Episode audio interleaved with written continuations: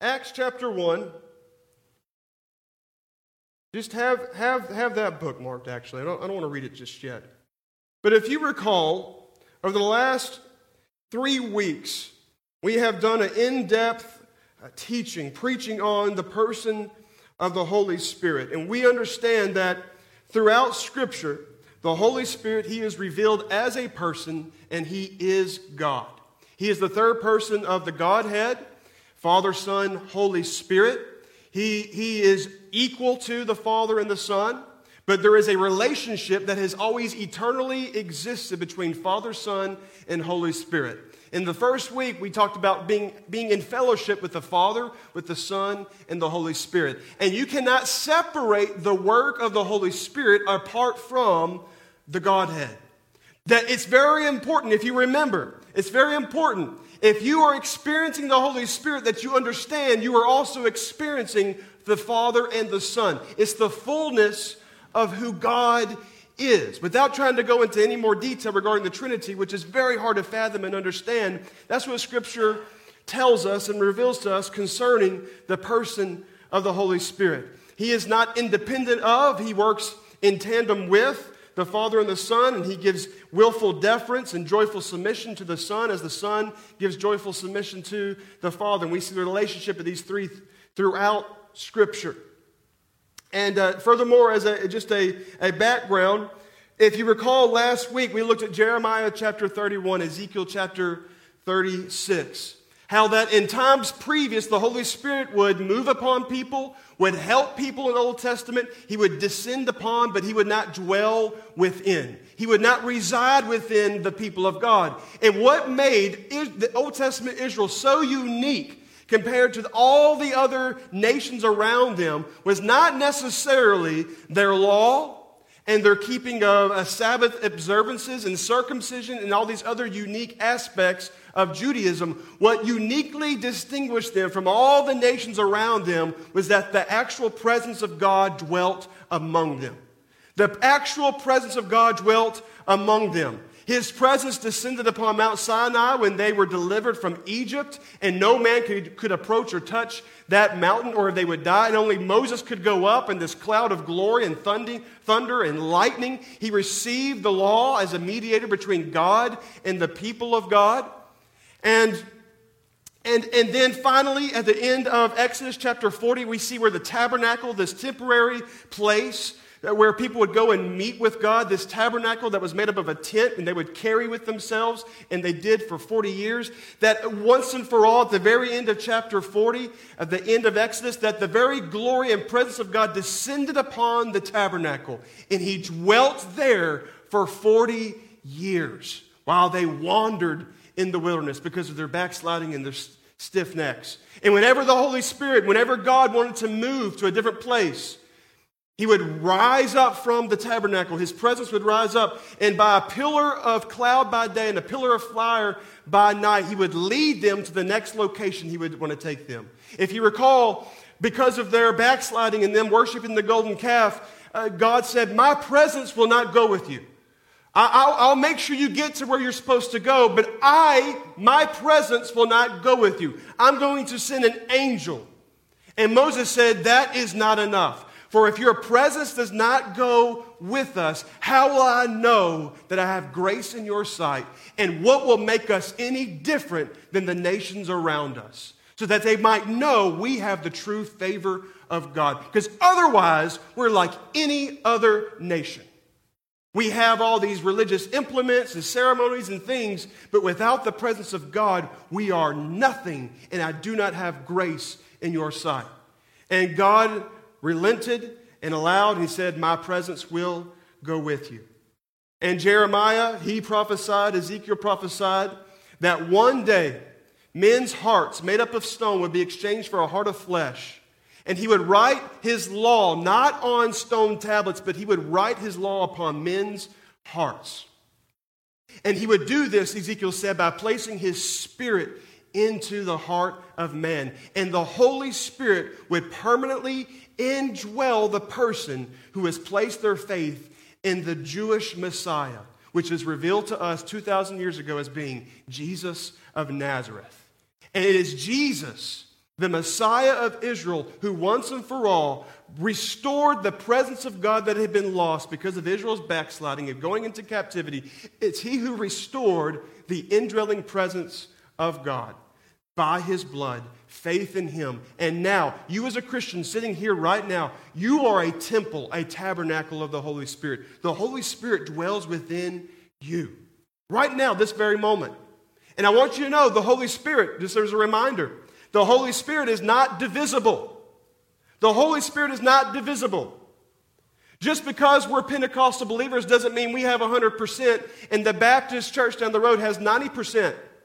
Or just because I'm the pastor, it means I have more of the Holy Spirit than you do. Or maybe somebody has 30% or 50% or 60%. The Holy Spirit is not divisible. When I, get mar- when I got married to Kimberly, I got all of her.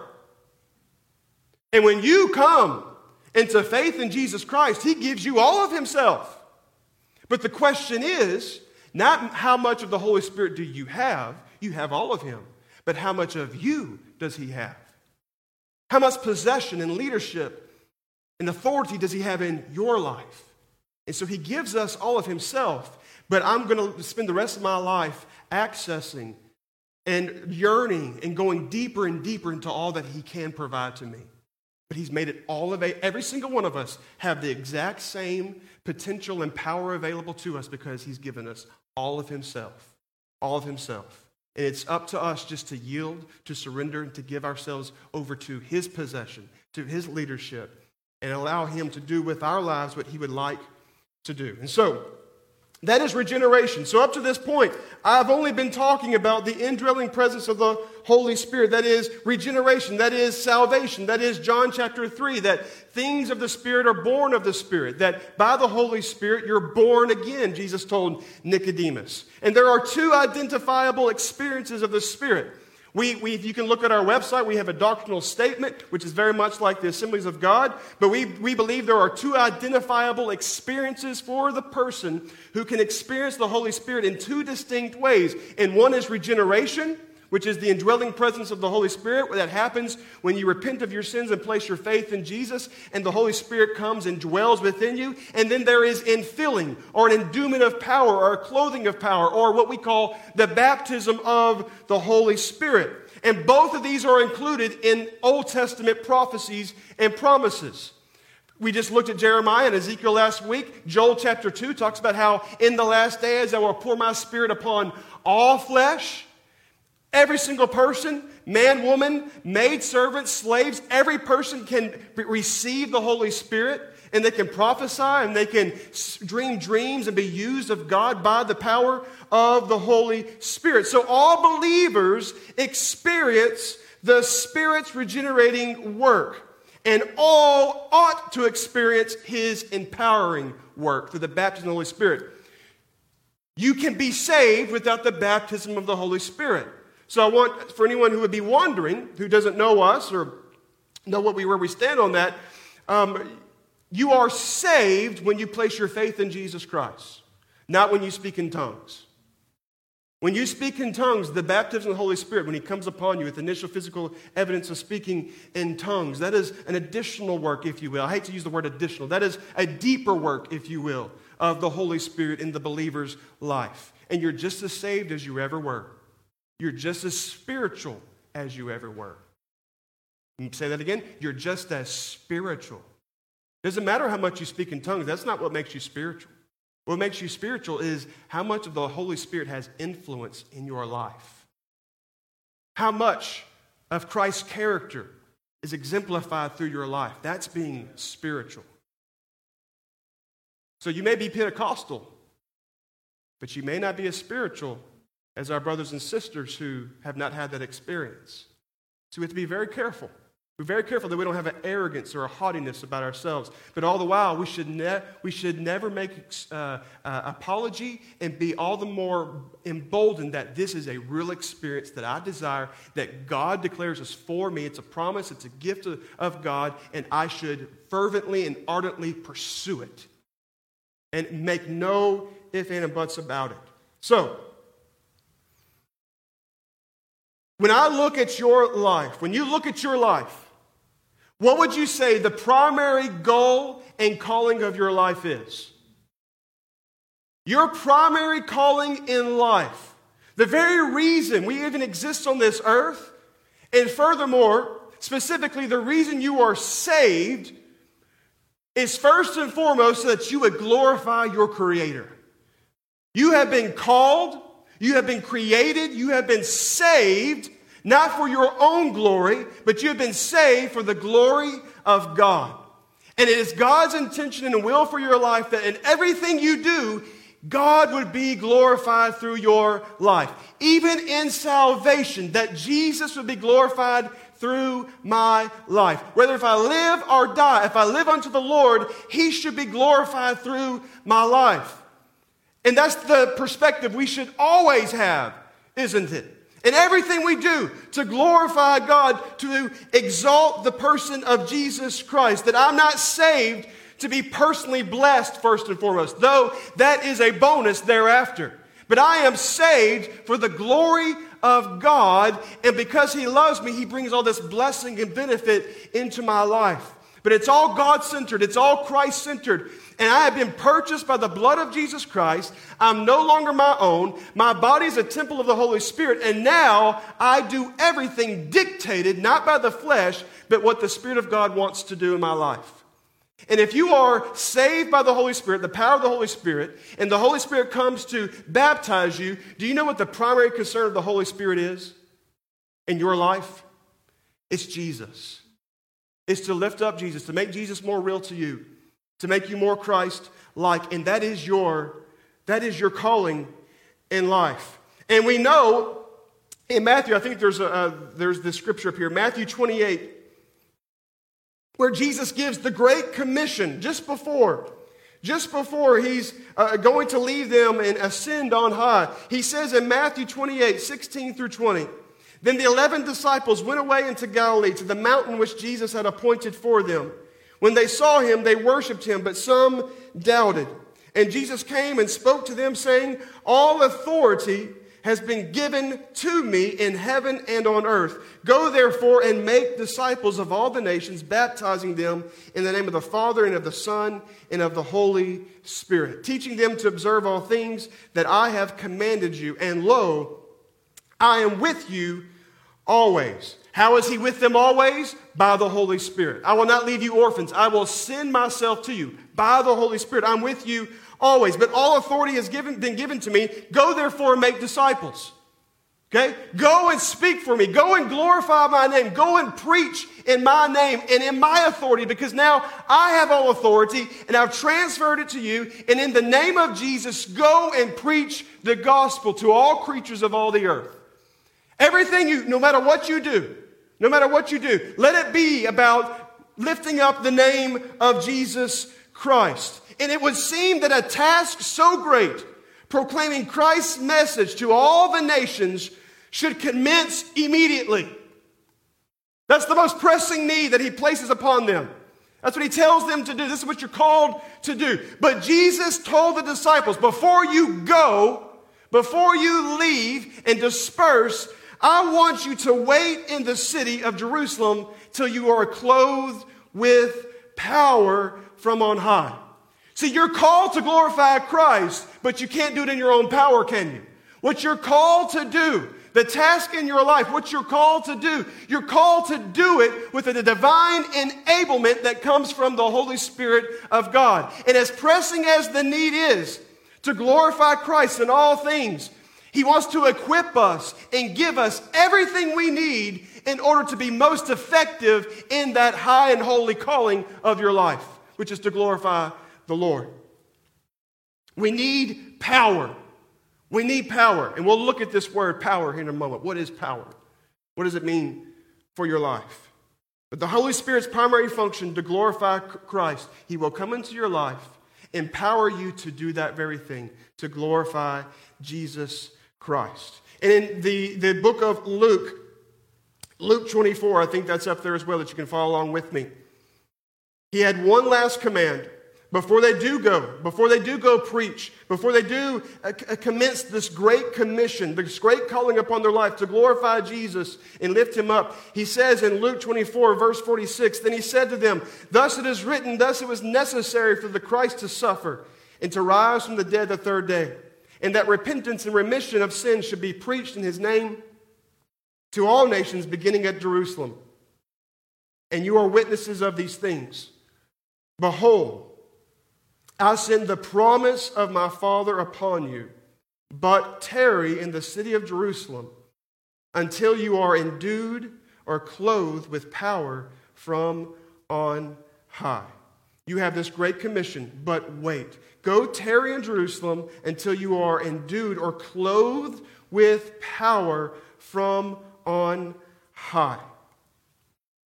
How many of you want power in your life?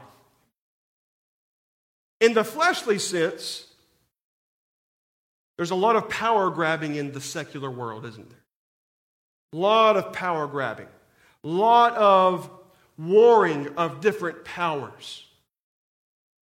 And individuals and nations and people and cities and groups trying to lord power or grab more power or increase in power in whatever capacity. We see this continuously throughout human history because of the stain of sin upon our lives. When it comes to the spiritual world, when it comes to the kingdom of God, you need the same, or you need power all the same, but it's for a spiritual purpose. It's for a king who is in heaven. It's to advance not your own desires, not to advance your own ambitions, it's to advance the kingdom of God. This is a power put into your hand, not to wield with prodigal power, but to wield led and directed by the Holy Spirit for His very purpose. You want to live victorious? You want to live in a way that magnifies the person of Jesus Christ? He has everything He wants to provide to you. He wants to give you power. But what is the purpose of this power? What is the purpose of this power? Why must I be baptized in the Holy Spirit? Why did Jesus say, Go, tarry, go, wait? Why? What's the purpose? What, was it being saved enough, if you will? I have all the Holy Spirit. He's living within me. Why, why do I need this experience? Why, why do I need to be filled? And do you know there are some people who have grown up in Pentecost their entire life, and it took them a very long time to understand why they even needed it? And there might even be some people here today. You know you need it, but you don't exactly know why. And a lot of times, a lot of times, for, for many years, some people are seeking the Holy Spirit baptism for the wrong reason. They want it just to simply say, I have it just like you. Or I have it because I know I should have it, but I don't know why I should have it. And too many people view the baptism as a point of arrival. Or now I'm finally a spiritual Christian. Or I finally have arrived. And I want you to know let your motives be this. Here it is. Here it is. Why should I desire, what should be my motive what should be my motive for more of Jesus Christ? It's everything I just said. It's more power to glorify Jesus and to have a greater intimacy with the one who purchased you on the cross of Calvary. It's a greater intimacy with the Lord and a greater capacity to glorify his name in everything you do. All right, Acts chapter 1, verse 8. Verse 1 through 8. The former account I made, O Theophilus, of all that Jesus began both to do and teach until the day in which he was taken up, after he, through the Holy Spirit, had given commandments to the apostles whom he had chosen. How did he tell them those commandments? Through the Holy Spirit. By the power of the Holy Spirit, and they could not discern except by the Holy Spirit what he was saying to them. Verse 3 To whom he also presented himself alive after his suffering and many infallible proofs, being seen by them during 40 days, and speaking of the things pertaining to the kingdom of God. And being assembled together with them, he commanded them. Everybody said, commanded. He commanded them not to depart from Jerusalem, but to wait for the promise of the Father which he said, You have heard from me. For John truly baptized with water, but you shall be baptized with the Holy Spirit not many days from now. Therefore, when they had come together, they asked him, saying, Lord, will you at this time restore the kingdom to Israel? Okay, what kind of power are they looking for? earthly power. You going to overtake that throne from Rome? When's that going to happen? We know you're the Messiah.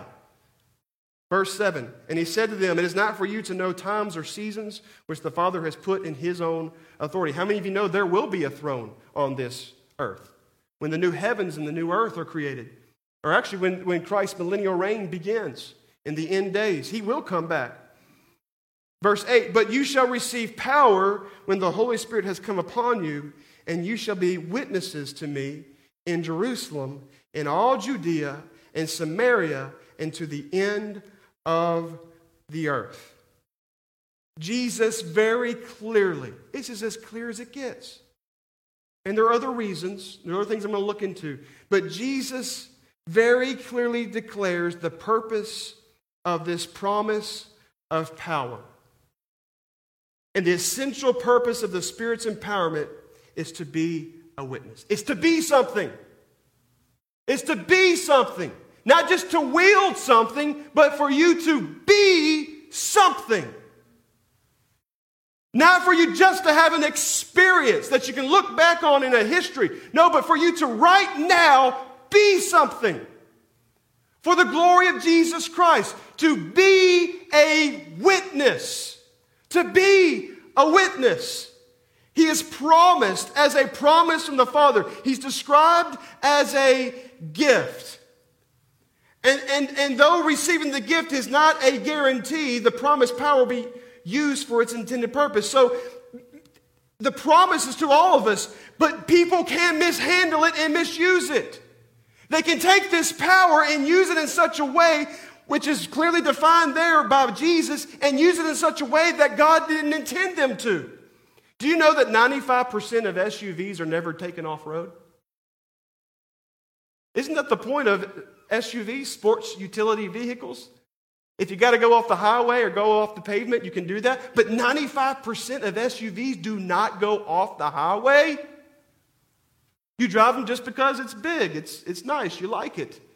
Its original intent was if you got to go off the highway, sports utility vehicle. And though it'd be, it's nice to have, have an SUV when you have a, a, tropical storm like Imelda come through or a hurricane, have, have something that, that won't get flooded. I believe this, this illustrates that many people's experience concerning the Holy Spirit, they receive this wonderful gift, yet they don't put it into action or may not even fully understand the purpose for which this equipping power was given. You have the SUV, but you're riding in the little sub- sub- suburban uh, uh, neighborhoods, and you should be going off road. Four by four. You got a big old. How, well, here's what gets me.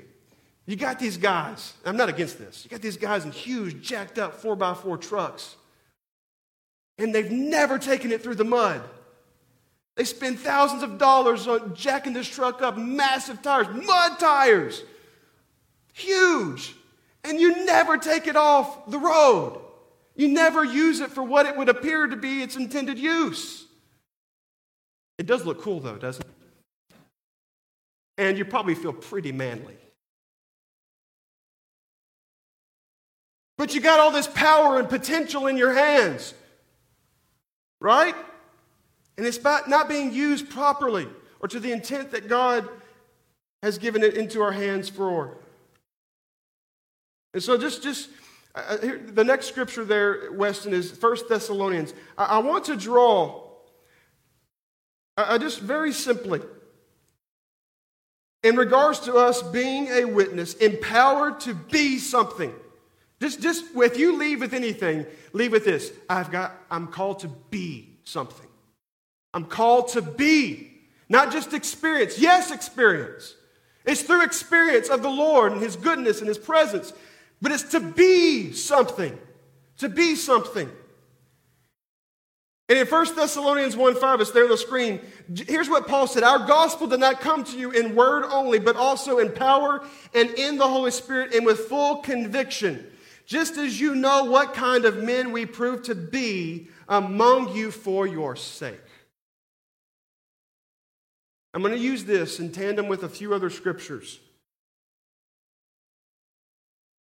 And I'm taking this primarily, there, there is a 2003 article in the Pentecostal Evangel, and this article is referenced in, in a book called Perspectives on Spirit Baptism. And Stanley Horton, the Pentecostal theologian, he quotes this 2003 article, which is written by another Assembly of God individual, Randy Hurst. And he says, Here is what our witness is, com- is to be comprised of. Here is what you are to be. And here's what your witness looks like. When I say witness, usually what comes to your mind is what I say, right? What I say. But drawing from 1 Thessalonians 1 and 5, we're going to make a few applications here, drawing primarily from this article written by Randy Hurst. Randy Hurst says, Our witness is comprised of what we say, that is our vocal witness, how we say it, vital, and who we are, valid. So go back to 1 Thessalonians 1 5. Look, read that again, what Paul says. Here's who we were. Here's who we were. Our gospel did not come to you in word only. I'm afraid for some people, they view the work of God as only proclaiming, and that stops there. But he says, but not in word only, but also in power and in the Holy Spirit and with full conviction, just as you know what kind of men we prove to be among you for your sake. And so we're given this power to be a witness, first, to be a vocal witness. Our message is Jesus Christ.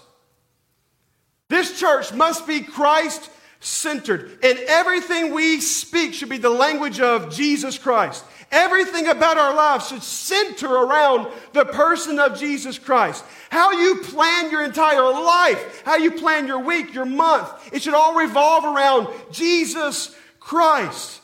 And after the day of Pentecost, the first Christians boldly and clearly witnessed about Jesus as he promised they would. When you look at Acts chapter 2, when the Holy Spirit falls and, and uh, these 120 people begin to speak in other tongues, and there's thousands, tens of thousands of extra people in Jerusalem for the, the day of Pentecost, this feast, this Jewish feast, it attracts all these people because they hear all their own languages. And what, what, is, what does Peter do? Peter does not exalt the 120 people speaking in tongues. Peter does not exalt himself. Peter exalts the name of Jesus Christ. Here's the opportunity. We have been filled. We have been called. We've been trained all this time for three years by Jesus, not to declare our church or our ministry. We're here to declare the name of Jesus Christ.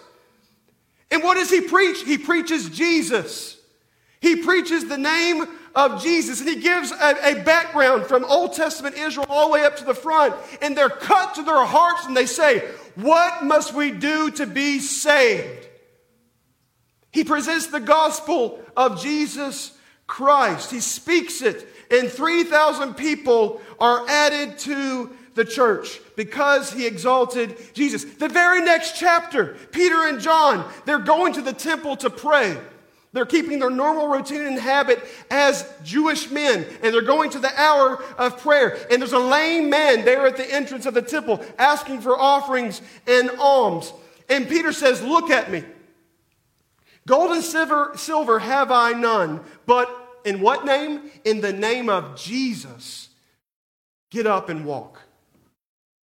In the name of Jesus. And not only that, but when all these people started gathering around, and the man who was healed was clinging to the feet of Peter, what does Peter do? He takes this opportunity not to draw attention to himself or to grab power for himself or to, to accomplish or aggregate more uh, disciples for himself. He takes this opportunity to say, We have not done this. Let me tell you who did this. It's Jesus who did this. And he presents the gospel again. You know how many people believed after this? 5,000 people. 5,000 people. My God, how many people could be saved if so many ministers from the pulpit weren't playing games, exalting their own self and fleecing the flock? They're more concerned with their own kingdom under the guise of it being spiritual. But it has nothing to do with Christ. And what does Peter do? He lifts up Jesus. He lifts up Jesus every single time. I didn't heal this man, Jesus did. And let me tell you who he is. He's the Messiah. He's a Savior, not of just the Jews, but of, of the entire world. And in the very next chapter, The priests and the captain of the temple guard and the Sadducees were so disturbed that they put Peter and John in jail for this very occurrence. And the next day, they're presented before the rulers and the elders and the scribes, the high priest, and they challenge them. Here's what they say. Here's what they say to Peter and John By what power or in what name have you done this? By what power and or in what name have you done this? Then Peter filled with the Holy Spirit, spoke boldly about Jesus. There is salvation. Here's what he says There is salvation and no one else. For there is no other name under heaven that has been given among men by which we must be saved. We do it by the power of the Holy Spirit. He said this filled the Holy Spirit. And in what name? It's by the name of Jesus Christ. And he did it how and what nature? Did he do it timidly, cowardly, fearful? He did it boldly. Why? Because he had been empowered to be something. And his vocal witness, what he proclaimed from his mouth, was the gospel of Jesus Christ. When the early church was born, the message of the believers always focused on the person of Jesus Christ as they boldly and clearly and unashamedly proclaimed him. And as they did this, great numbers came to believe upon the person of Jesus Christ. And the same method they used then is the same method we must use now. The same message, if you will. The same message they had then is the same message we must have now. It's Jesus, Jesus, Jesus. Because there's no other name under heaven by which men are saved except by the Lamb of God, which has been slain for the sins of the world. You've been empowered to proclaim Jesus. And listen, this is extremely important. Listen closely. The person of Jesus He's highly revered in this world. Okay? Many people, many people consider Jesus as a good teacher, as a good philosopher, even as a prophet, as a, a good rabbi, teacher. But every single person must be confronted with who he really is. Not just a good teacher, not just a prophet. Who is Jesus? To clearly exalt who he is, what he accomplished, and what he calls all men to, which is repentance and healing in his name. And we must, we must not get this mixed up. We must proclaim Jesus because that is alone is the hope for this world. How can people be saved except that they hear the gospel? They cannot. They can't. Except that men receive by faith when they hear the gospel. A vital witness. You're given power to be a witness, to be a vital, to have a vital witness coming through your life. Here's what this means that what you say you believe, you act like you believe it. It's not just empty words, it's not just head knowledge. It is a true conviction and a holy fervor that you've been possessed by the love of God. And that when you preach to somebody, when you speak to somebody, the Spirit of God is so overwhelming in your life that it just exudes from your life into the person next to you. And they see, man, this is real in their life. There's a vitality there, there's a vital witness there. How we say things communicates as much as what we say, how we say it. Passion is contagious, isn't it? You think somebody's going to want to serve your Jesus when you are bored with him? No. But when they see the life changing effect of Jesus upon your life and how much in love you are with him, listen, does a young person want to get married when you talk about how bad your marriage is? You're going to scare every young person away. Man, my wife is such a nag. She's on me all the time. She won't get off me. XYZ. You're going to scare every young person away from marriage, aren't you? But oh, if you have a healthy marriage, a loving marriage, and you talk about how wonderful your wife is, how much you love her, how much she loves you, and you dote on one another, and I'm the king and she's the queen, and we serve each other, man, somebody's going to hear that marriage and be like, man, marriage is wonderful. I want that. It's the same with Christ. It's the same with our relationship with Christ. To be convincing, we must be convinced ourselves. To be convincing, you must be convinced yourself. And this is not some sort of stirred up false emotion. It's a real, a real conviction within you. A true joy, a true peace, a true love, a true boldness that just exudes from your life. And that's just as important. How you say it is just as important as what you're saying. How you say it. If we're not moved by our own message, it's unlikely we will move anyone else. Our emotions, attitudes, and actions are as much a part of our message as our words. Have you ever heard two people say the exact same thing? But one person rocked your world and the other person left you dead and dry. Because the one person was full of the love of God. And what they said, they believed it, they lived it, and it became real to you. Thirdly, a valid witness. We're called, we're given power to be a witness, and the aspect of our witness to be a valid witness. The validity of our witness is related to the credibility of our lives. Be real. Don't be a fake. Does it mean you're perfect? No. Does it mean you don't mess up and you need the grace of God? Of course, you need the grace of God. Every one of us does. But it means that you are a proper representation of the Christ who you stand for and speak for and say you're excited about. It's that your life does not contradict what's coming from your mouth. Let your witness be validated by the effect and power of God in you so that when people see you, they don't even have to hear you, but when they watch your life, it's backed up. It's backed up by the character of your life. Effective witness depends on character, and this has always been true. But in a culture that is increasingly skeptical of Christianity, it is even more critical. How many people have you heard? In your life, in your interactions with people. They say, you know, I would go to church, but there's a lot of what there? Hypocrites. And there are hypocrites. Some people use that as an excuse just not to go to church. But there truly are. There are. There's backbiting and gossip and meanness and all kinds of things behind the church doors. Was it, was it the Dalai Lama who said, I, I, I like your Christ, but I don't like your Christian? I like your Christ, but the representation of your Christ is just found wanting.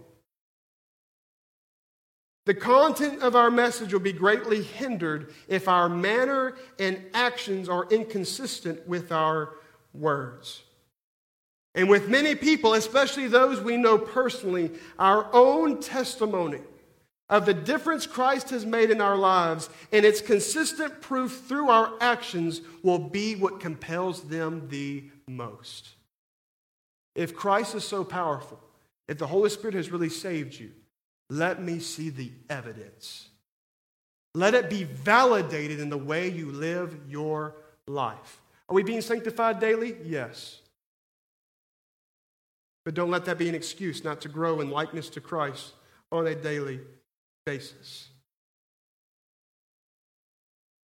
So, in a society in which people are rapidly losing faith in the integrity of leaders in government and the business world, I've lost. If I had 1% hope in our political system, I have zero right now. They've lost all kinds of credibility, credibility, haven't they? On multiple fronts. Both parties because they're mere men and women. And where people are losing faith in the integrity of leaders in government and the business world, the personal credibility of Christians is not merely an added blessing of witness, but an essential requirement. You must be contradictory to the spirit of this world, this age, and this system. The church must be something different than a political party or a social club. It must be composed of people who are, you know what Christian means? Little Christs. People were first called Christians in Antioch. That means little Christ, one who takes on the likeness of Christ. So our witness must be vocal, it must be vital, it must be valid. That is the purpose of receiving this power and becoming a witness for the person of Jesus Christ. A few other things, and I could add a, a lot more actually, but let me just hit this. You have an enhanced sensitivity to sin that grieves the Holy Spirit, a greater seeking after righteousness, and a deeper awareness of God's judgment against ungodliness. It gives you a greater intimacy with the Lord, a greater desire to be that witness. When the, the love of God, and the Holy Spirit empowers you, it makes you all that all the more near to the heart of God. You will receive greater discernment, a deeper prayer life, and a deeper burden or concern for the needs of others because you have been possessed by the will and agenda of God and not your own. And you will be preoccupied and consumed with the kingdom of God. Let me finish up here very quickly. Power. What is that? What is power? You shall receive power when the Holy Spirit has come upon you. If you've done any study on this, you know that this Greek word is dunamis. It's a power word in the Greek.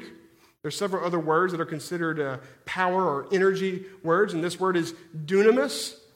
And people often think of the Holy Spirit's empowerment only in terms, when I say power, they oftentimes only, only think in a, in a more uh, singular sense in terms of only signs and wonders and spiritual gifts, which are included in this power. But the word translated power in Acts chapter 1 and 8, it is comprehensive. Here's what dunamis means it's, it's multifaceted, it's comprehensive. It means ability, efficiency, and might. How many of you could use that in your Christian walk? I could use ability. I could use efficiency. I could use, and yes, power or might. And it applies to everyday life. This power given to you, it applies to everyday life. The Holy Spirit supplies whatever it takes to help us accomplish what is needed. Whatever the need is at hand, this power comes and gives us the efficiency, the ability, the power to meet the need at hand. He, he enables ordinary people like me and you to do extraordinary things on a daily basis. The Holy Spirit will let you love someone who hates you. That's extraordinary. That's supernatural. That's divine ability. He will allow you by his power to do what you can never do in your own with your own money or cunningness or smarts or strength. That's efficiency. And his power is no match for the minuscule power of the devil and his schemes and wiles.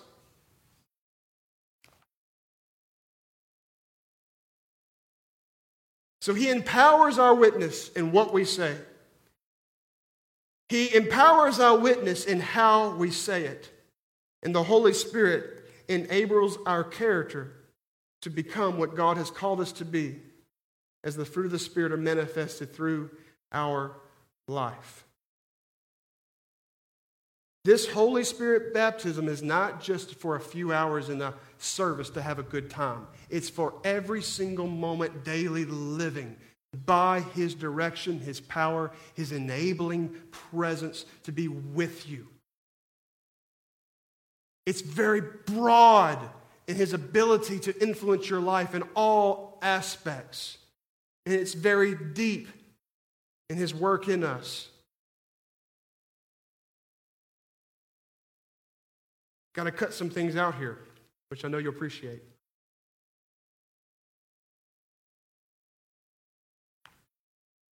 Without going into it in, in great depth, there are five instances in which we know people are filled or baptized with the Holy Spirit. And in three of those inc- incidents or, or uh, scenarios, it explicitly tells us that an external sign, speaking in tongues, accompanies them being filled with the Holy Spirit. And in two instances, it implies this. And I have the, um, I think I have it up there.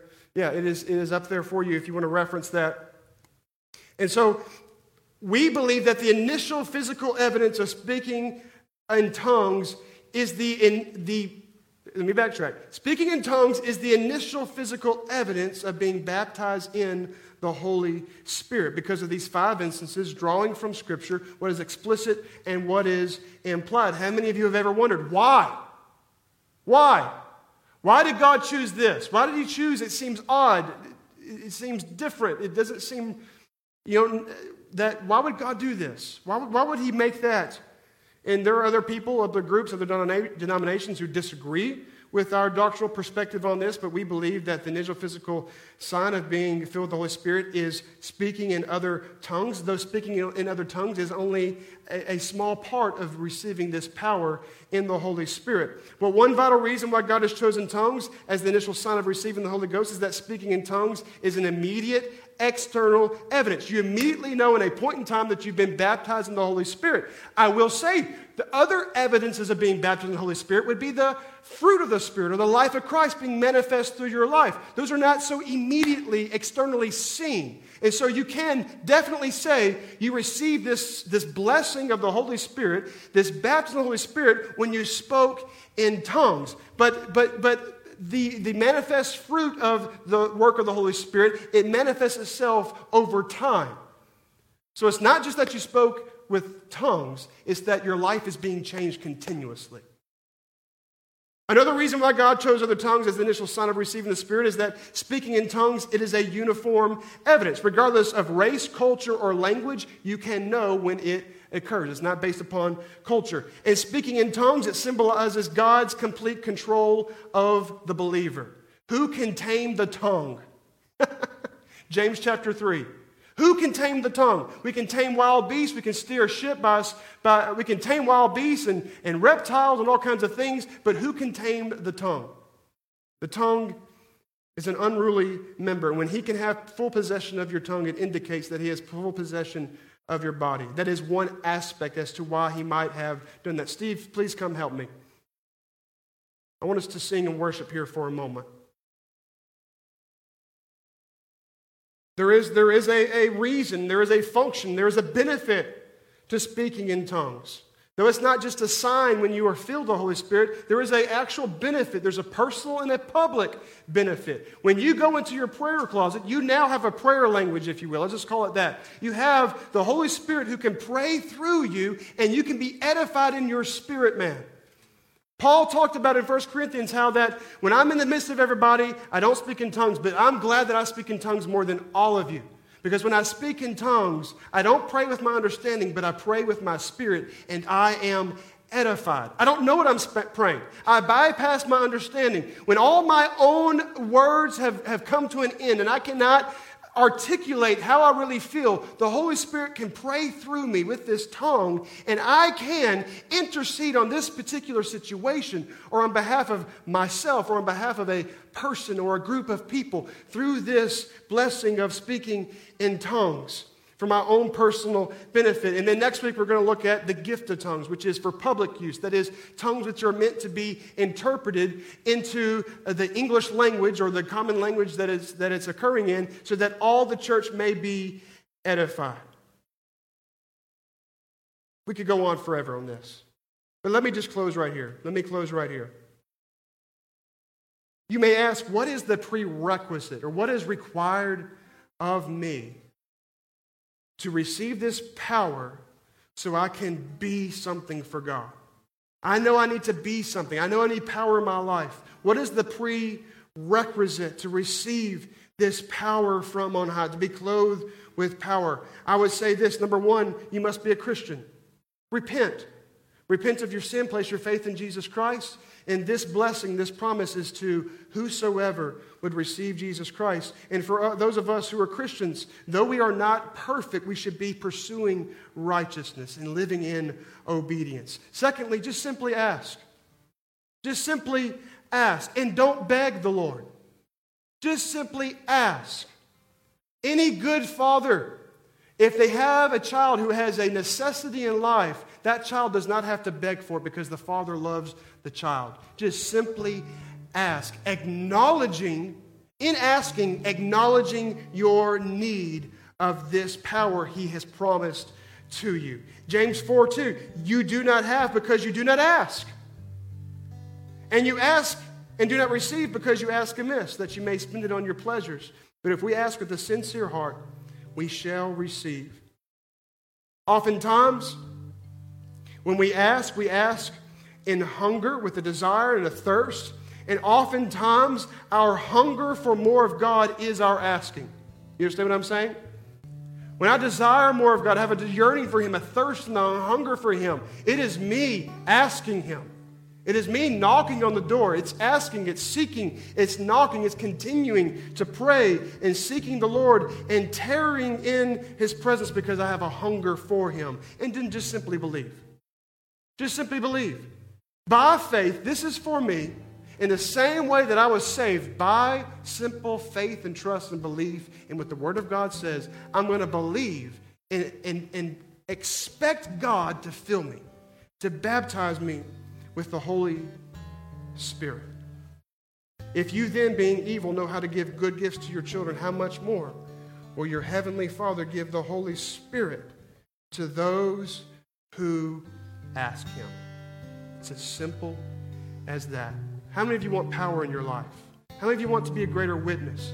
And it doesn't matter if you've been baptized in the Holy Spirit 50 years ago, 20 years ago. We need to be continuously filled, continuously filled, because there's a greater depth and there's a greater, there's greater um, capacity for the Holy Spirit to have rulership over me and influence in my life. It's not good enough just to have been filled once, but to be continuously be being filled with his presence, going deeper into this power he has for us. Would you stand with me? I just want us to, to worship here for a moment.